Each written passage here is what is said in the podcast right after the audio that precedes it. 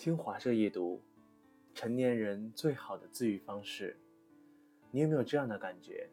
每隔一段时间就习惯性崩溃，做什么都提不起劲；再隔一段时间又习惯性自愈，一件件做好眼前的事，也会成为生活中的小确幸，感到开心。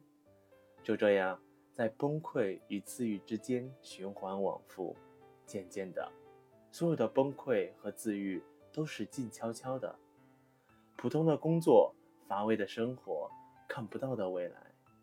我们感受平凡，时光飞逝，但一切却似乎还在原地踏步。一不小心到了各自的二十三十、四十五十岁，曾经期待的理想的生活却一样没有改变。我们感到自卑，渴望被爱。却没有爱或不爱，亦或是爱而不得，总是怀疑自己这么普通，是否有人愿意喜欢这样的自己？遇到优秀的人，第一反应就是逃避，我们感到无力。工作、生活、家庭、意外、生病，任何两个字都会成为心头一座山，背上的担子越重。心里的希冀越少，此情此景，很容易想起一首诗。那时我们有梦，关于文学，关于爱情，关于穿越世界的旅行。如今我们深夜饮酒，杯子碰到一起，都是梦破碎的声音。失望、无力、压抑、抑郁，有些痛苦就像这么写。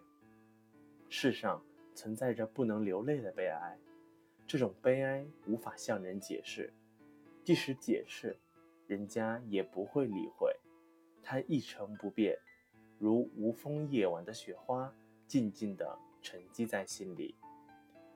的确如此，在人生的旅途中，每个人都会经历这样一段黑暗的隧道，放弃，坐在隧道里哭泣。便是不幸的开始。摸黑，含着泪走出去，便是你的成人礼。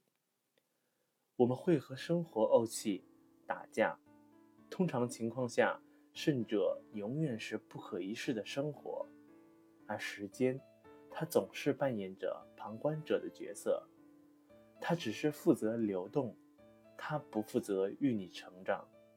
习惯性自愈是成年人的必修课。但习惯性自愈，不是等时间治愈自己，不是等着时间给我们答案，而是一边改变，一边催促着时间给我们答案。成年人最好的自愈方式是亲手重建自己的生活。怎么亲手重建自己的生活呢？三毛在给一位不快乐的女孩回信中给出最好的答案。信里写道：“以我个人的经验来说，我也反复思索过许多次，生命的意义和最终的目的到底是什么？目前我的答案却只有一个，很简单的一个，那便是寻求真正的自由，然后享受生命。”随后，他站在女孩的角度，给年轻的女孩几点建议：“如果是我。”第一件会做的事，就是布置我的房间。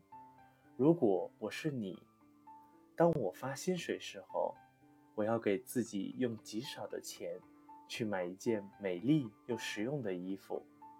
下班后，也许有四五个小时的空闲，那时候我可能去报名学学语文、插花，或者其他感兴趣的课程。你看，如果我是你。我慢慢的在变了，同一个境遇，不一样的思考方式，不一样的行为，就会有完全不同的人生。而且，这些改变是我们大多数人都可以做到。改变生活、享受生命的方法有很多，但问题是你一定要有所行动，没有一种空想能让你改变现状。越是迷茫的时候，越是要靠自己走过去；越是难熬的时候，越不能宅着不行动。木心说：“生命是时时刻刻不知如何是好，崩溃、自愈交织的日子，别怀疑自己，这就是生活的常态。在崩溃边缘时，请相信自己足够强大，你肯定走出困境。行动起来，改变就从这一刻已经开始了。相信自己，美好其实一直与你环环相扣。晚安。